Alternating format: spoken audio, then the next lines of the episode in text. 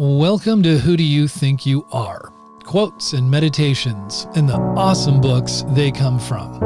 Every day we are trying to live our best life and discover our best, biggest self.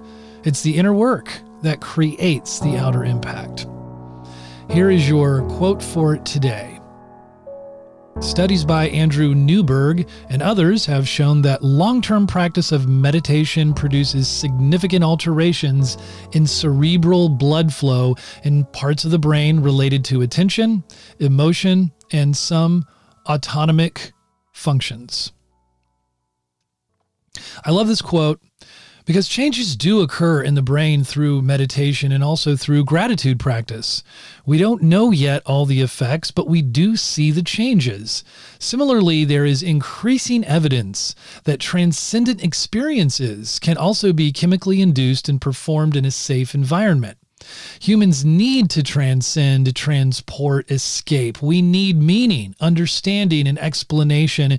We need to see overall patterns in our lives. We need hope, the sense of a future, and we need freedom, or at least the illusion of freedom, to get beyond ourselves. We need detachment and engagement. And this transformative book, Hallucinations by Oliver Sacks, anatomizes the species of hallucinations humans experience. We hallucinate when we suffer Charles Bonnet syndrome, when we are in drug withdrawal, when we are about to die, when we have lost a limb, when we have suffered post-traumatic stress disorder, when we have consumed hallucinogenic drugs, and when we have conditioned ourselves to be susceptible to visions, voices, and the presence of others, sometimes an other self who is passively or relatively autonomous. With curiosity and compassion, Sacks weaves together stories of his patients and of his own mind-altering experiences to illuminate what hallucinations tell us about the organization and structure of our brains, how they have influenced every culture's folklore and art, and why the potential for hallucination is present in us all, a vital part of the human condition.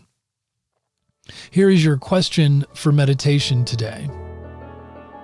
What kinds of transcendent experiences have you experienced before?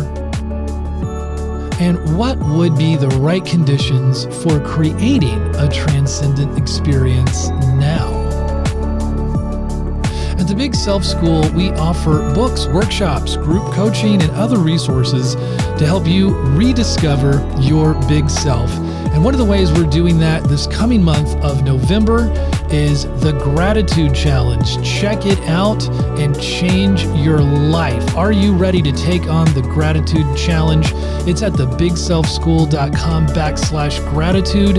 We would love to see you there, and we're grateful for you tuning in today.